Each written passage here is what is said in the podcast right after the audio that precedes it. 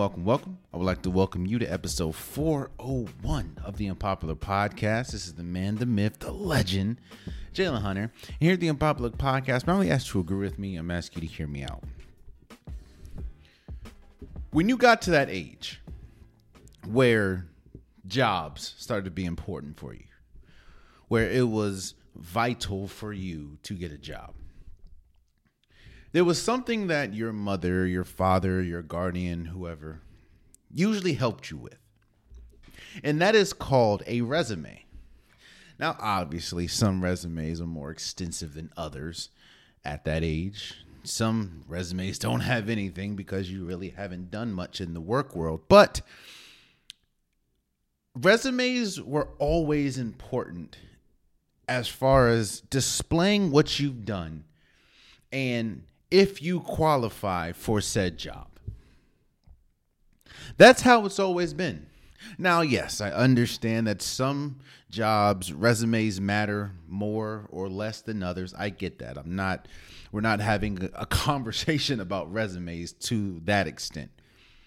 But what I'm saying is the resume is supposed to show what you've done, and the resume is supposed to be a paper or two to to describe or to answer the question are you suitable for this job? Now what's interesting about resumes is everything that you do is supposed to be on that resume. Resumes are supposed to tell your work story your work history. And when you look at some people's resumes, you can clearly see that they have not done enough to get the job. When you look at some resumes, some people have done more than enough to get the job. When you look at some people's resumes, they're overqualified for the job. That's what resumes are for. They're supposed to tell the story of your work life. Now, there's trigger words in media. There's trigger words in the world right now. And I try to stay away from those trigger words. I try hard. But this week or last week, Kliff Kingsbury was announced as the offensive coordinator for the Washington Commanders. We talked about last episode how Dan Quinn, who was the defensive coordinator for the Dallas Cowboys, he was also the head coach for Atlanta Falcons. Uh, he was the defensive coordinator for the Seattle Seahawks that won a Super Bowl, i.e., the resume. Dan Quinn became the new head coach for the Washington Commanders, and now reports have come out that Kliff Kingsbury, who was in the running for the Raiders offensive coordinator position, withdrew his name there and signed on to become the Washington Commanders offensive coordinator. When you look at a move like that, you ask the first thing I ask myself is qualifications.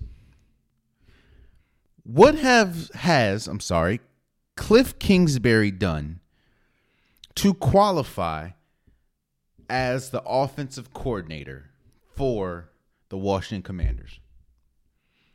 We're going to talk about Eric Bieniemy in a second. So let's I ain't forget about him.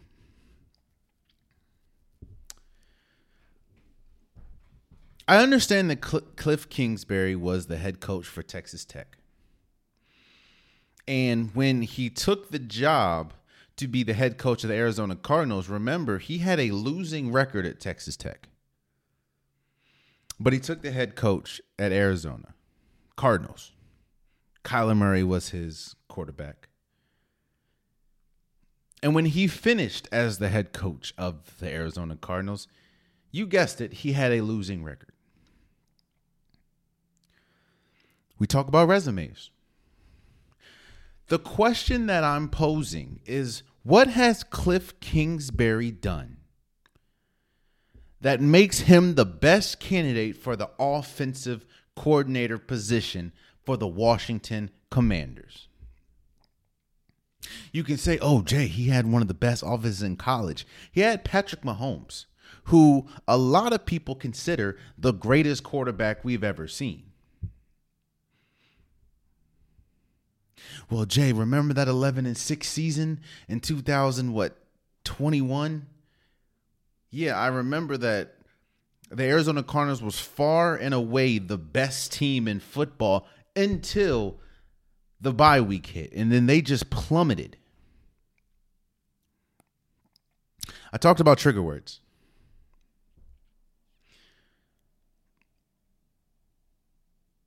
I don't like using this because I, I feel anytime you use this word, anytime you use a word associated with this, people turn their ears off because they think you're quote unquote race baiting. They think you're making it about race. They think that your argument is immediately invalid because you brought race into it.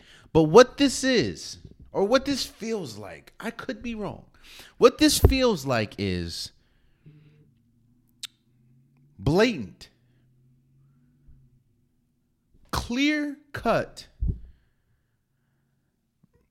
You know what? Let me say it like this. We talked about resumes.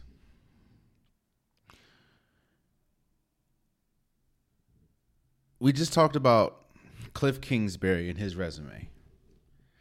Let's talk about the resume of the person that was let go that was the previous offensive coordinator, and that is Eric Bieniemy.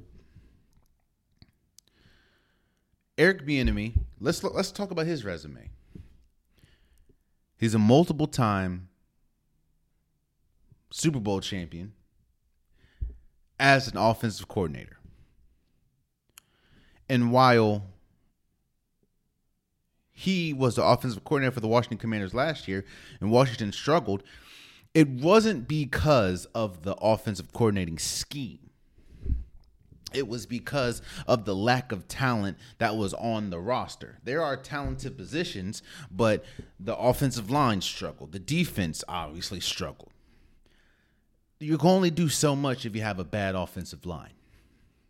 I don't I don't care if you have Patrick Mahomes as your quarterback. If you have a bad offensive line, it, you're always playing with with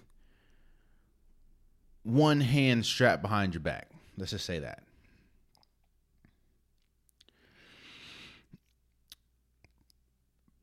Now I get it. I get it. I get when an, an old regime, you know, Dan Quinn didn't hire, didn't bring on Eric Bieniemy. Ron Rivera did, or yeah, Ron Rivera did, and Dan Quinn has no allegiance, no ties to Eric Bieniemy, so he doesn't need to keep him or not. And especially if you are somebody new at the at the head coaching position, you want your guys. You want your you want your staff. And if there was previous or there's residue of the previous regime i.e the ron rivera staff more than likely they're going to be out of here. I said that when ron rivera fired you know jack del rio and a bunch of defensive coaches i said ron rivera is more than likely going to be out. And if ron rivera is out and they and they're letting Ron Rivera stay to the end of the season, more than likely Eric Bieniemy is out. Again, we're going to t- touch on Eric Bieniemy a tad bit more in a second. But the word that I was speaking on, the word that I was so hesitant to say, is white privilege.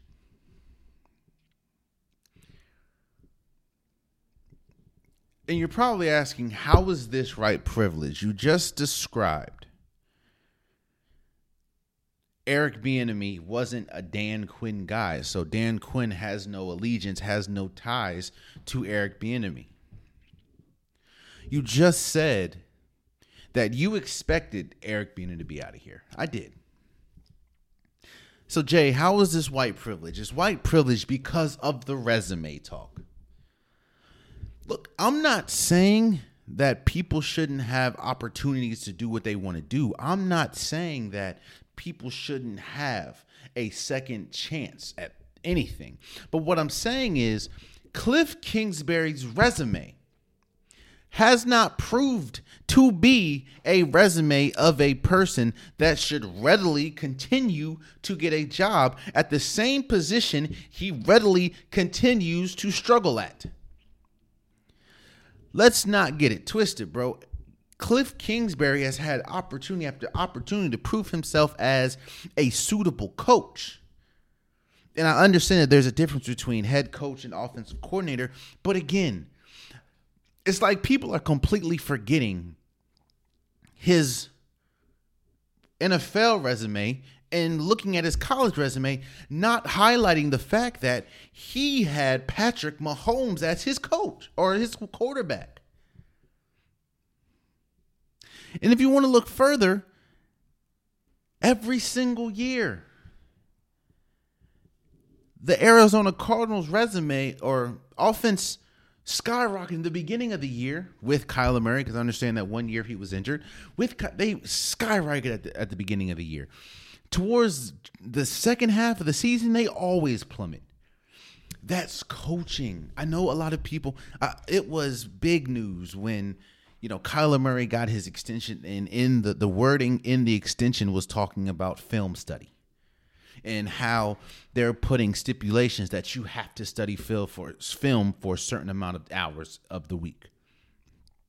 And a lot of people, and I was I was one of those people too. I was attributing a lot of the second half struggles for the Cardinals with Kyler Murray's lack of preparation. But let's not get it twisted. It's not all on Kyler Murray. It's a coaching thing as well. And who was the coach? Kliff Kingsbury. Stephen A. Smith touched on this. How a lot of African Americans don't get the opportunity to continue to fail and continue to prove themselves in different areas in the same field. Think I'm wrong? Where's Brian Leftwich? Super Bowl winning offensive coordinator. Where he's at? Where is he? Have you heard anything from him? Super Bowl winning offensive coordinator. Where's he at? In fact, that is a good question, Jalen. Where is he at? Let's let's Google this for a second.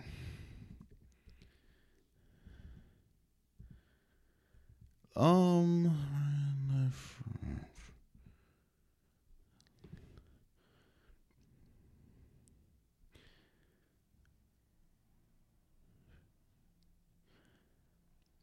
Oh, he's he's with the.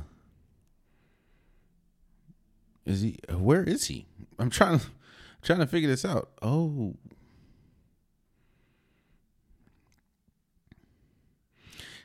He's still nowhere.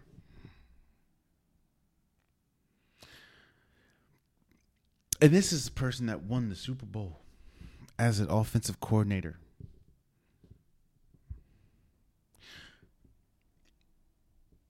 What I'm saying is this. That's just one example.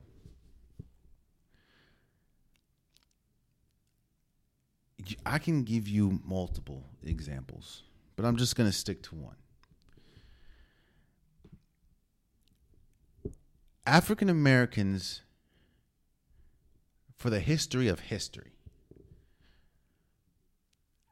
has not really had an opportunity to fail in one in a profession and usually get another shot in that same profession. Obviously, it's happened before, but it's it, it's not a regular thing. It's a regular thing for Caucasians. Because again, if you want to get harsh with it, if you want to get blunt with it, everywhere that Kliff Kingsbury has gone, he's failed. I don't I, don't think people knew this. Did you know that last season he was the senior offensive analyst for USC?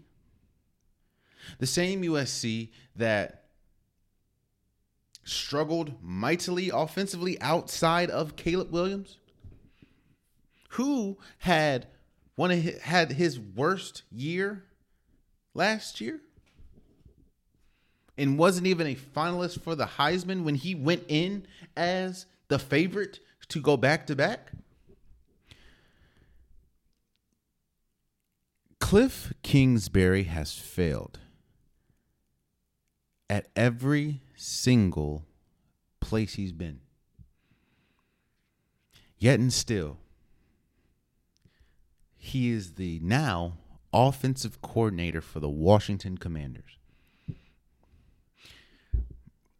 When someone like Brian Leftwich or Eric Bieniemy has succeeded at places yet and still can't get a head coaching or even at this point an offensive coordinating job.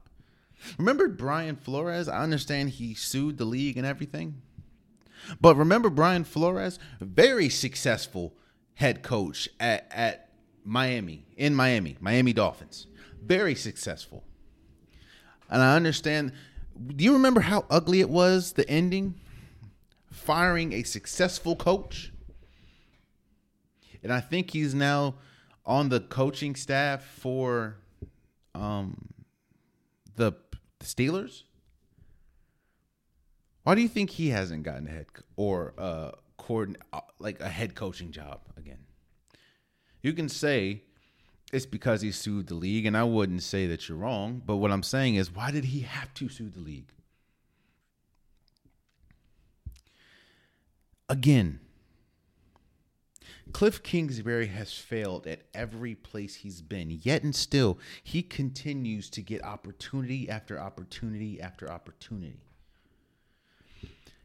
African Americans historically has not been able to continue to fail. Usually, once they fail, once it's a wrap. Again, Brian Leftwich, and honestly, he didn't fail. Everyone he got fired because the the offense struggled in Tampa Bay after the Super Bowl year, but no one talks about Tom Brady was terrible.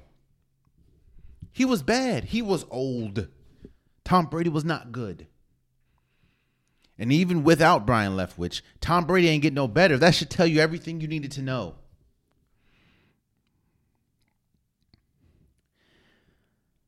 I hate to bring, I hate bringing Brian Leftwich in here because this ain't got nothing to do with him.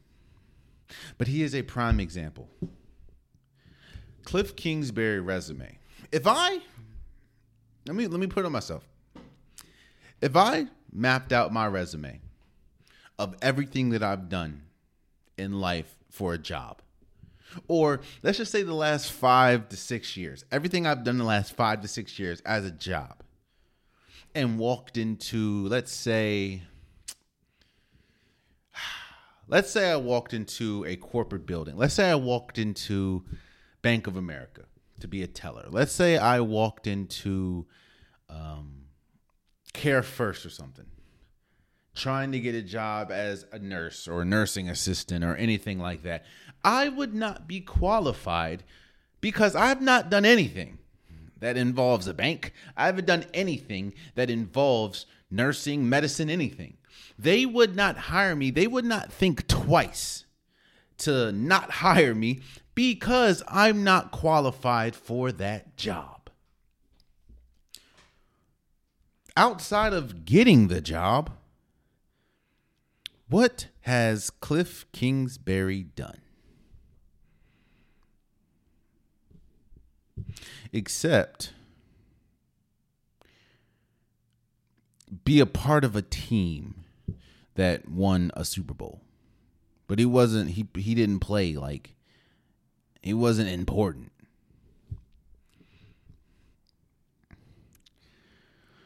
But I guess congratulations to Kliff Kingsbury for befriending your way to the offensive coordinating position for the Washington Commanders. Even though, if we're being blunt about it, you've done nothing to deserve the job.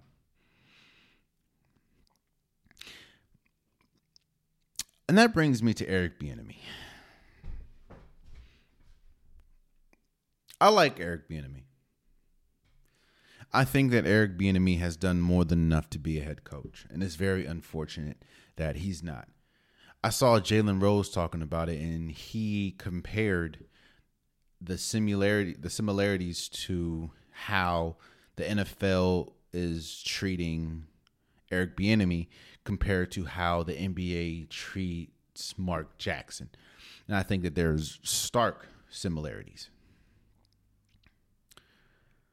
I'm not obviously the only person that thinks that Eric Bieniemy deserves a head coaching job.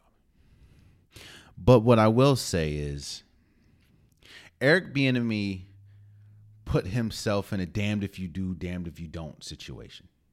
And I would I'm not going to call it a cautionary tale because he did everything that he had to do he did everything that he was supposed to do. So I'm not going to say, you know, Eric Bieniemy is a cautionary tale. What I will say is, if I was Eric Bieniemy right now, I'd understand that it's a damned if you do, damned if you don't situation. It sucks, but leaving. It sucks because let's say this. It sucks because how do I how do I frame this?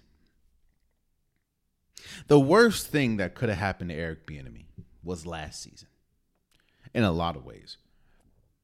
The absolute worst thing that could have happened to. Eric Bieniemy left the Kansas City Chiefs because he was never getting the credit for the offensive success for the Chiefs, and he was never going to get the credit for the success of the offense of the Kansas City Chiefs because of Andy Reid and his extensive history of success and his extensive history of offensive creativity. He also wasn't going to get the the credit because of who was his quarterback. I'm not I'm not saying that Patrick Mahomes like Eric Bieniemy wasn't a great coach, but it's you have the ultimate cheat code because you arguably have the greatest quarterback of all time. So the idea of I need to get out of here and prove my worth because no one is going to give me credit for what I for my contributions to this offense, I get it. I get it completely. But then you go to Washington. And not only do you go to Washington, Washington struggles. They don't struggle because of you, they struggle because like Washington does, they picked the wrong quarterback. Like Washington does, their offensive line was terrible. Like Washington does, they don't have a lot of solid, skilled players. Out, I mean, Brian Robinson's good, Terry McLaurin's good, but that's about it. And on top of Washington struggling, the Kansas City Chiefs goes and wins the Super Bowl. Which makes your contributions, obviously there wasn't any last year, but decreases your contributions even more because now people are looking like, well, they won a Super Bowl with you and they won a Super Bowl without you. So how important were you?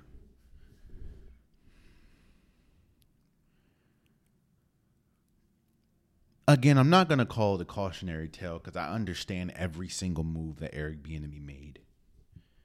And if I were him, I probably would have done the same thing to prove my worth and to prove that I indeed am good enough to be a head coach.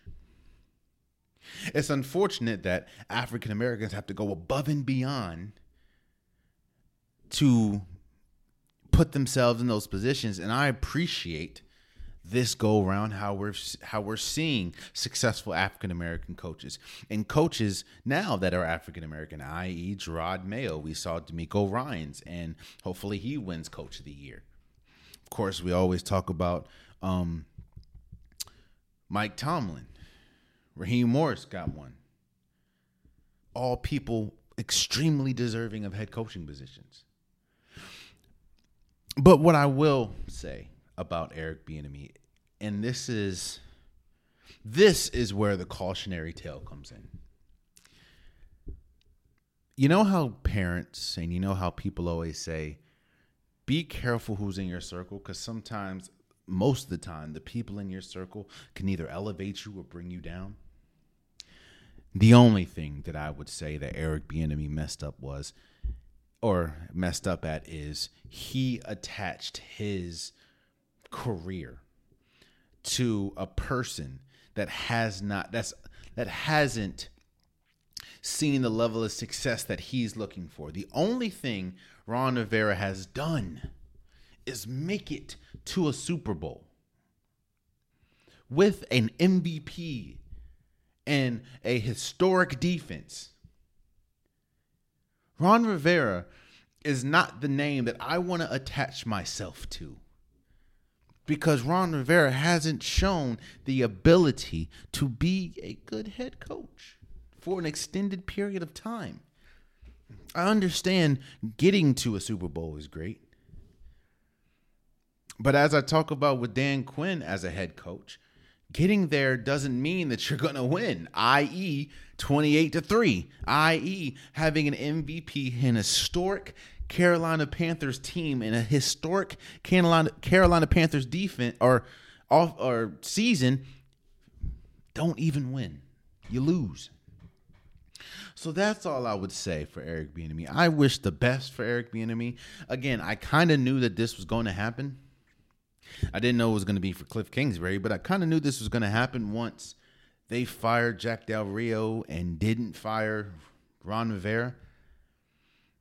Because a smart organization would have fired Ron Rivera, and if you want it, kind of like what the what the Raiders did, and I think they did an incredible job. You let go your coach. You allow Antonio Pierce to interim head coach the rest of the season to see if he's good enough to be a head coach for an extended amount of time. That's what a smart organization would have done.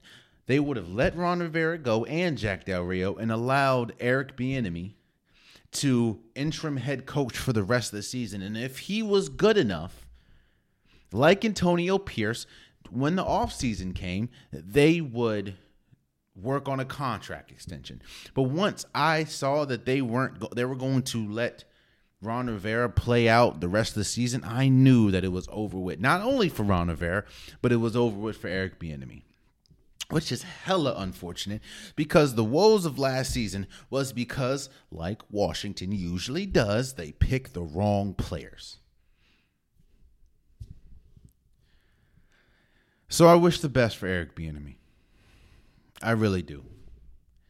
I, I, I think as the years continue to go by, and as opportunity after opportunity as an opportunity continues to fade, I think it's less likely now that Eric Bieniemy, unfortunately, will ever be a coach, head coach. I'm sorry, in the in the National Football League, even though he deserves it. But I do hope that he lands on his feet because as unfortunate as it is, he made the only wrong decision he made was attaching his name to the Ron Rivera train. And unfortunately, it crashed. So,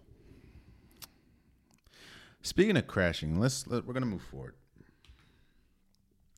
The Pro Bowl games is what it's called now. The Pro Bowl games happened uh, last week. And the NFL has a problem. We we know the state that the Pro Bowl has been in for the last few years. We know that there needs to be major changes to the Pro Bowl. And the NFL thought that they were doing something, bring, introducing the Pro Bowl games. Obviously, they had the Pro Bowl games before, but they obviously did away with it and they brought it back. Also, they pretty much took away the NFL Pro Bowl game and has a flag football style game at this point. I was going to come in here and try to map out how the NFL can fix the Pro Bowl because it was bad this year. And it wasn't just bad as a product, it was bad how it was marketed. It was bad how it was aired. It was bad how it, it was just a bad product. Now, I'm not going to sit here and bash the Pro Bowl games because I've done that before. And shouts out to uh, the. I understand the importance of the Pro Bowl in terms of accolades. Same way I understand the importance of All Star selection. Because at the end of the day, when we're looking at a player's career, we look at a player's accolades when it's all said and done, and we're looking at what is their resume to make it into the Hall of Fame, whether that's NFL or NBA. Something that's usually put in, into consideration is Pro Bowls.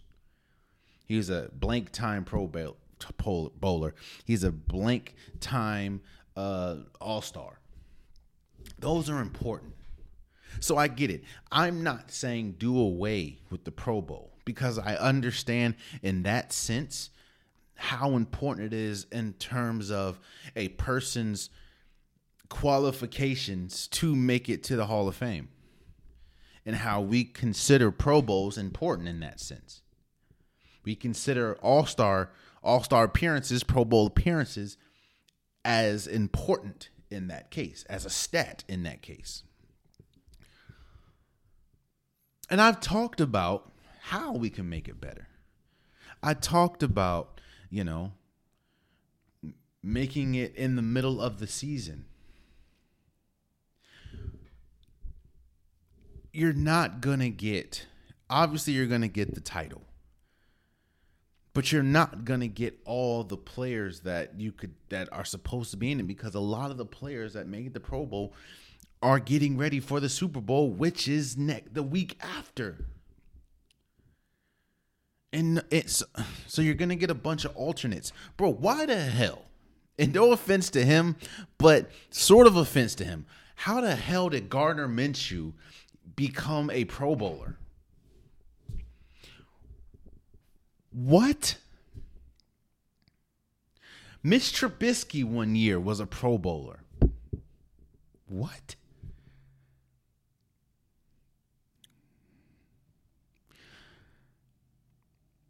Obviously, things need to change for the Pro Bowl. I just don't have the map because not only that, I understand NFL is different from NBA in terms of injury rate and injury possibility, which is kind of why they they did away with the Pro Bowl as far as the actual game. But I, I think that you should bring it back. But then again, on top of that, you're not gonna get you're off from players because players understand like one fell swoop and it's a wrap. The last thing you want to do is hurt yourself in a game that essentially doesn't matter. The only thing that matters about the game is the title that's attached to you. Now Gardner Minshew has Pro Bowler, which is crazy. I don't know how to fix it, man. But I do know that there does need to be fixing. Shouts out to everyone that was a Pro Bowler, whether they participated or didn't. Shouts out to all of them. That's another thing that I also want to touch on, man, is the formatting. Like I don't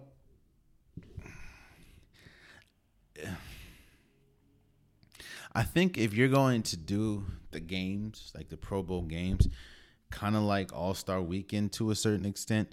You need to have let all the games be on one day, and then the next day, the Sunday or whatever, the let that last day be just the Pro Bowl game, like the Pro Bowl. Because I didn't understand, like they would do the tug of war, then they'd play a game, or play have a couple downs, then they'll do the wall pull, and then they'll go have a game.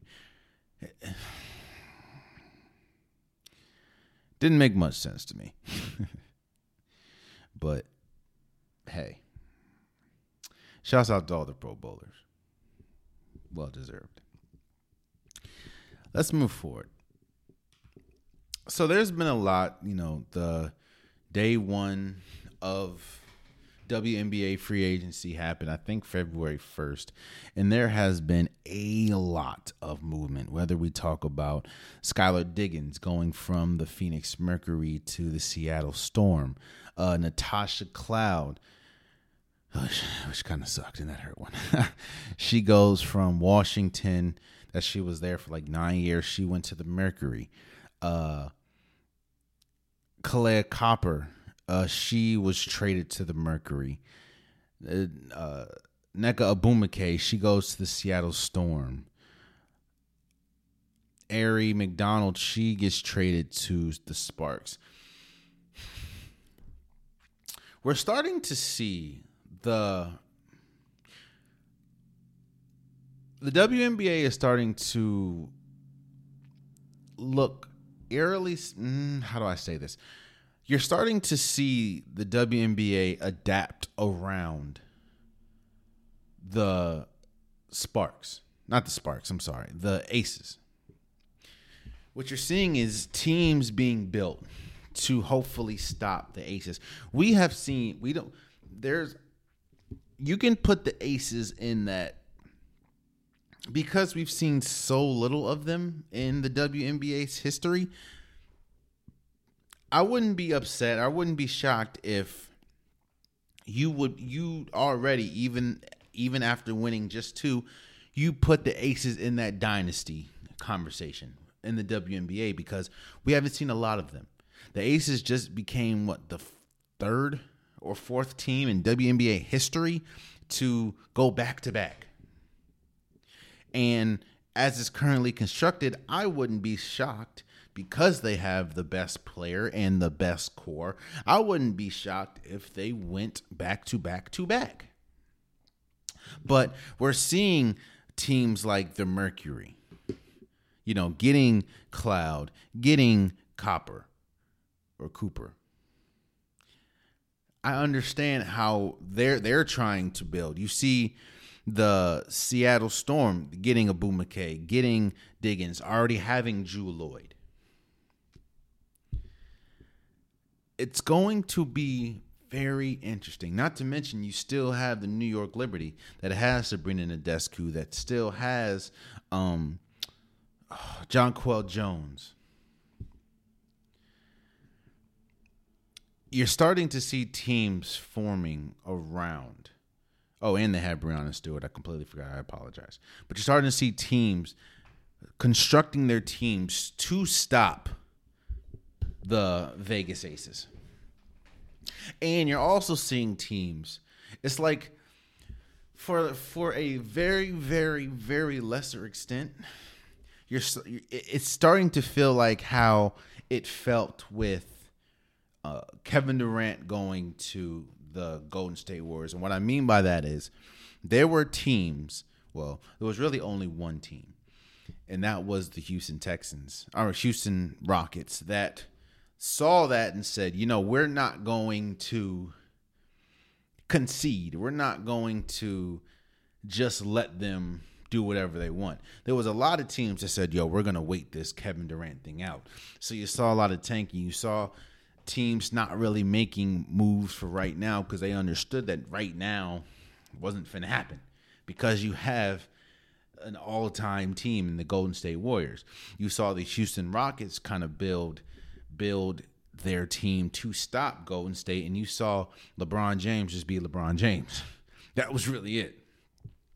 With this, you're seeing a lot more teams like the Seattle Storm, like the Phoenix Mercury, like the uh, New York Liberty. They're not going to rest on their laurels and they're not going to just uh, try, allow the Vegas Aces to just build up championship after championship until hopefully for them the team breaks up. So, I mean, the Mercury getting uh, Copper was or Cooper was huge. Kalea Cooper, Kalia, I'm sorry, Cooper is one of the best players in the WNBA. Let's most of these players, man, Nabumake, no Nagumake, I apologize. Nneka Ogwumike is one of the best. She's a Hall of Famer when she's done. Natasha Cloud was the was the engine for the for the Washington Mystics when she was there we know there was a lot of rockiness going on with Skylar Diggins and the Mercury, but we know as far as a talent standpoint how good she is. This is going to be a very interesting season. And I am going to wait obviously until we get closer to the season to give any prediction, but what it looks like is teams are not just going to I don't want to say super team because I feel like that is kind of played out at this point. You see teams going all or nothing for it, you know. like teams are are trying their best. They're not just about to let the Vegas Aces just run through the league for however long they're constructed. Is all I'm saying. So shouts out to all shouts out to all the people that I got traded. I know Dee Robinson or Richards. Richards, I think. I apologize for messing up your name. DiDi Richards, she signed with the Mystics. Uh, there was a lot of movement, so and there will be more movement. So we'll see. Damn, man, I hope my Mystics, man. I, am a little scared about Elena Delle Donne. Let Tasha go. Oh boy, we'll see. We'll see. Uh I also want to talk about the Grammys for a second. And how interesting the conversation after the Grammys have been. Let me first say congratulations to everyone that won an Emmy, everyone that was nominated for an Emmy, especially when you see how much music drops weekly. To even be nominated for Emmys is is a big thing. Now, yes, obviously there's a major difference between being nominated and winning, but congratulations to everyone that's a part of the Emmys. But it's very interesting the conversations that are being had after the Emmys concluded. Seeing who won, seeing who didn't win, the whole snubs conversation, this, that, and the third. We're going to talk about the Jay Z comments in a second. Actually, you know what? The Jay Z comments is kind of the underlining the underlining my underlining feelings for this grant for the Grammys. Let me let me first start this topic by saying that I am a person. That's obvious. But what I mean by that is I am not going to always agree with what you feel. And I don't expect you to always agree with what I feel. I'm not going to agree with he, her, him. They, I'm not going to. Everyone has their own opinion. And that's the beauty of society. That's the beauty of the world. You're supposed to have your own opinion. Now, your opinion can change, but you're supposed to have your own opinion. And obviously, there's a lot of opinion that comes after, you know, an award that comes after categories and someone winning, someone not winning. That's just what is that's that's a allure of the Grammy. That's a lord of any award show. Whether that's the Grammys, the Oscars, the BET Awards, the MTV Awards the talk after the who got snubbed, who got this, who got that, that's always a bonus for the entity in which we're describing. And as unfortunate as it is, there's always been a disconnect between the art form of music and the artist of music and the people giving out awards. One thing that's universal, and one thing that, you know, my moms used to say, and people back in the day used to always say is someone's actions are always going to tell you more than their words. You know what somebody values by their actions more than their words. I can be I can have the I can talk my way out of something. But my actions will always speak louder than my words. Congratulations to every single person that won a Grammy. I think all was deserved. But if you want to know why there has always felt like a not always, but there has felt like a always felt like a disconnect between the Grammys and let's say rap and hip hop. Or if you were questioning why, but you couldn't have any proof, there's been proof for years. They did not even televise pretty much any rap categories. We found out who won Rap Album of the Year two hours before the Grammys even aired. And it was live. The Grammys were live.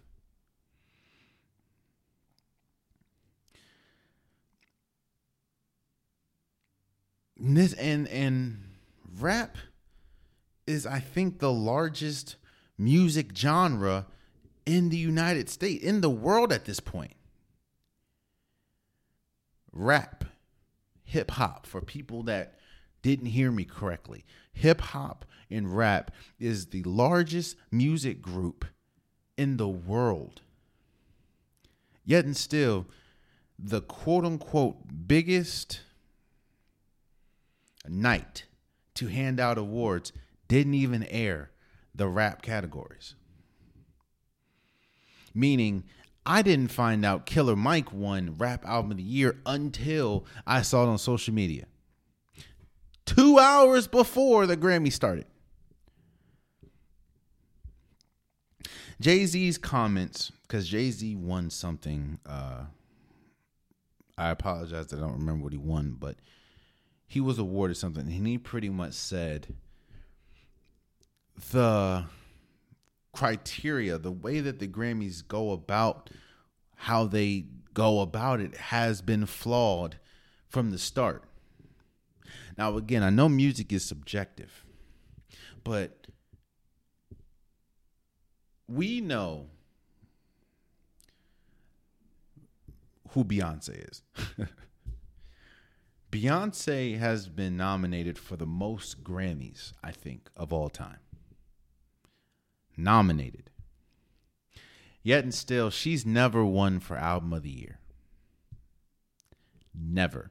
Has over 30 nominations for Grammys. Has never won Album of the Year. Now, I'm not the largest Beyonce fan. I respect her craft and I respect her contributions to music. But I, even I think it's crazy that she has never won Album of the Year, yet she has over 30 nominations. Or the fact that, again, rap is the biggest music genre in the world. Yet and still, it wasn't even aired. Hmm. It's very interesting. Now, another topic that I wanted to hit on with the Grammys is the talk about winning and losing. And I understand that artists have fan bases. And I understand that some artists feel like they got snubbed, some artists feel like or some artists that did win. Obviously, people feel like they didn't win. I want to focus on that Killer Mike uh, rap album of the year win. That wasn't televised, but we're not going to get back there. Um, to a lesser extent, a much, much lesser extent, the conversation surrounding Killer Mike winning rap album album of the year is kind of the same conversation to a very lesser extent, and I'm going to explain.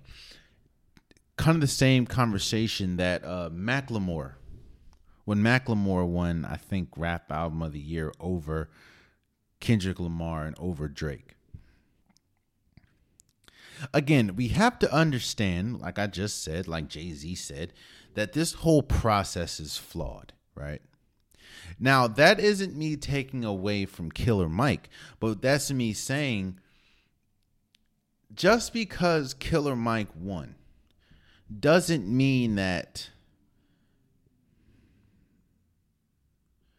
whatever didn't win wasn't good. And it also doesn't mean that they essentially got it wrong. They just made their decision. I think Michael, which was Killer Mike's album, was a great album. And it's very interesting, and, and kind of why I want to address this is how we discuss topics like this. Because I hear a lot of people saying that Utopia got snubbed. But when they build their argument, they always talk about album sales. They always talk about streams. They don't talk about the music. I personally think that Ast or Utopia should have won rap album of the year because that is the album rap album that I've listened to most since it came out. I just listened to it before I came in here and, and shot this or you know recorded. I am a huge fan of Utopia. I'm not going, but that's me.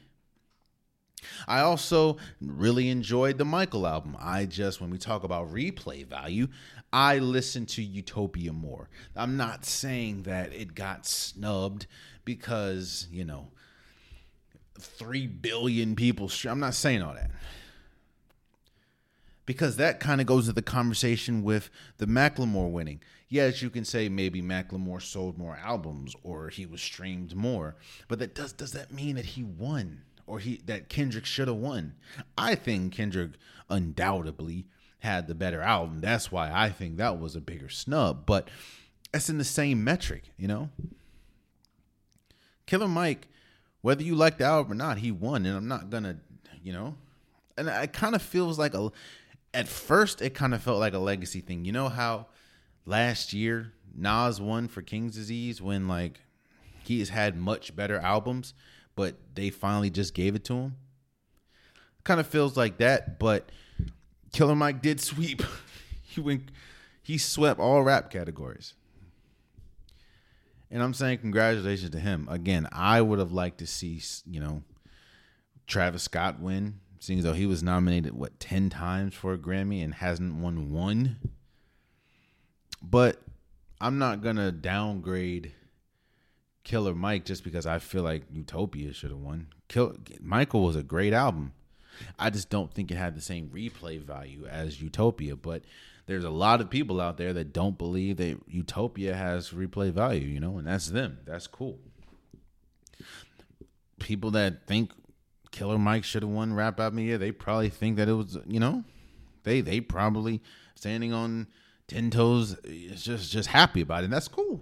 Nothing wrong with that.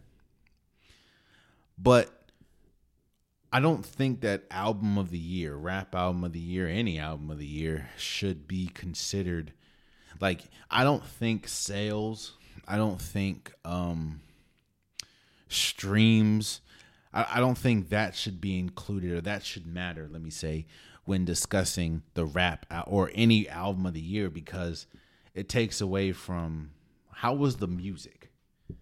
There's there's songs that have streamed. Ice Spice is one of the most streamed artists of the year. I don't think that she has album of the year. Sexyy Red is one of the most streamed artists right now out. I don't think they should have album of the year. DaBaby, when he was at his peak, was one of the most streamed artists. I don't think that he's put out something that should be rap album of the or any album of the year. You know? But hey, congratulations to Killer Mike for winning for sweeping the rap categories, you know. Um, I wanted to give a shout out to a couple people. I wanted to give a shout out to Victoria Monet for winning three Grammys. Uh, I so I'm gonna give my opinion. Mind you, this is my opinion. I don't. I don't. If you don't agree, that's perfectly fine. I think that Victoria Monet has a beautiful voice. I think that she is one of the best singers out there right now.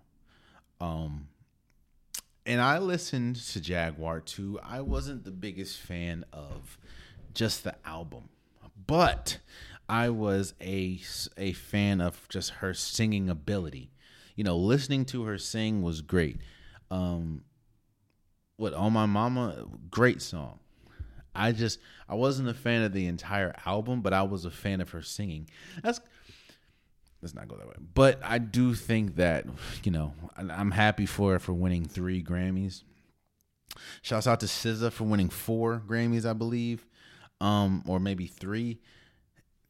I I have stood on the table and said that I believe I could be. That's my opinion. I think uh, SOS was better than Control. Whoa, whoa! I know, I know, I know. Before you start to go click clacking, that's my opinion.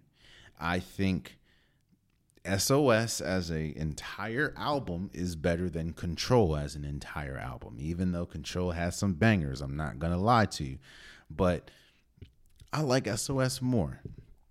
Um, so I'm happy that she won what three or four, I believe including uh, what progressive rap or progressive R&B album I think she won of the year. I know she won for Ghost of the Machines, which isn't my favorite, but hey, she won, so shouts out to her. And I think that kind of brings me to my last point before we go.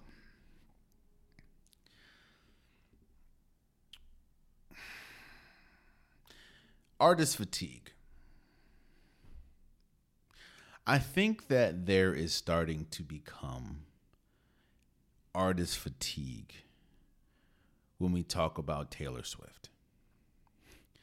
Now, I couldn't name you ten, five Taylor Swift songs. That's me. I'm not going against anyone that supports Taylor Swift, that likes Taylor Swift, that thinks Taylor Swift puts out nothing but bangers. I I don't know, yo. I'll, I'll just say this: I didn't know. I'm not a country guy. Let me first. Let me. I don't listen to country.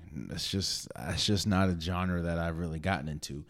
I stumbled across the Chris Sta- uh, Chris Staples or Stapleton Chris Stapleton album. Incredible. And White Horse, I go crazy when that song comes on. I'm still not a big fan of country, but I do like that album. So this is that's just my opinion. All of this obviously is my opinion. But I for one think that SZA should have won album of the year cuz obviously I listen to SOS more than I listen to whatever Taylor Swift dropped. Again, I'm not part of that demographic. I don't listen to Taylor Swift on a regular. I don't listen to Taylor Swift at all to be to be honest with you but it just feels like, and I don't know if that's due to the NFL as well and how they're covering Taylor Swift because they understand how big of a fan base that she carries, but it's just becoming a lot. And and I'm also cuz I see a lot of people a lot of people on social media getting like attacked for supporting Taylor Swift. I'm not going against this girl. I don't look. What she does has nothing to do with me. I don't listen to her music. That doesn't mean her music sucks. Let me say that. That doesn't mean her music sucks. It just means that I don't listen to her music. She doesn't have me as a fan. It doesn't take away from the millions upon millions of uh, her fans. I'm not going to bash who you support. You know, I I'm a huge fan of Travis Scott. I'm a huge fan of SZA. You know, I'm not gonna bash you if you like certain type of music, and if you don't, if you're if you like Taylor Swift music, that's good for you. Music music is subjective. But what I'm saying is, um, it just feels like again i think that is also compounded by the nfl and how much they're covering her with travis kelce and everything but it just feels like there's fatigue when it comes to tra- taylor swift even though she is dropping a new album that she announced at the grammys so but again man congratulations killer mike victoria monet for monet i'm sorry SZA, Jay-Z, every single person that received a Grammy at the Grammys. Well deserved for all of you guys. And there you have it. That has been today's episode of the Unpopular Podcast. I truly, truly appreciate you guys. If you want an Unpopular Podcast shirt, hoodie, sweater, long sleeve joggers, the link is in the description below. I have multiple different colors, multiple different designs. Get your Unpopular Podcast merch today. Also, please subscribe to the YouTube channel, man. I'm trying to reach as many followers as I can, and it def or subscribers, I'm sorry, as I can, and it definitely, definitely means a lot. Tell a friend to tell a friend to tell a friend. If you like the content, subscribe. Also, if you're listening on the DSPs, whether that's Apple Music or podcast, whether that's Spotify, whether that's SoundCloud, please subscribe or follow wherever you're listening. You guys matter as well. I put a lot into the audio as well, and please, please, please tell a friend to tell a friend to follow or subscribe. Also, follow the socials. Um, follow Instagram, follow TikTok. I post pretty much daily. I post stories. Um, that's where you can pretty much reach me the the fastest. All the links in the description below. Follow, you know. um, until next time, much love.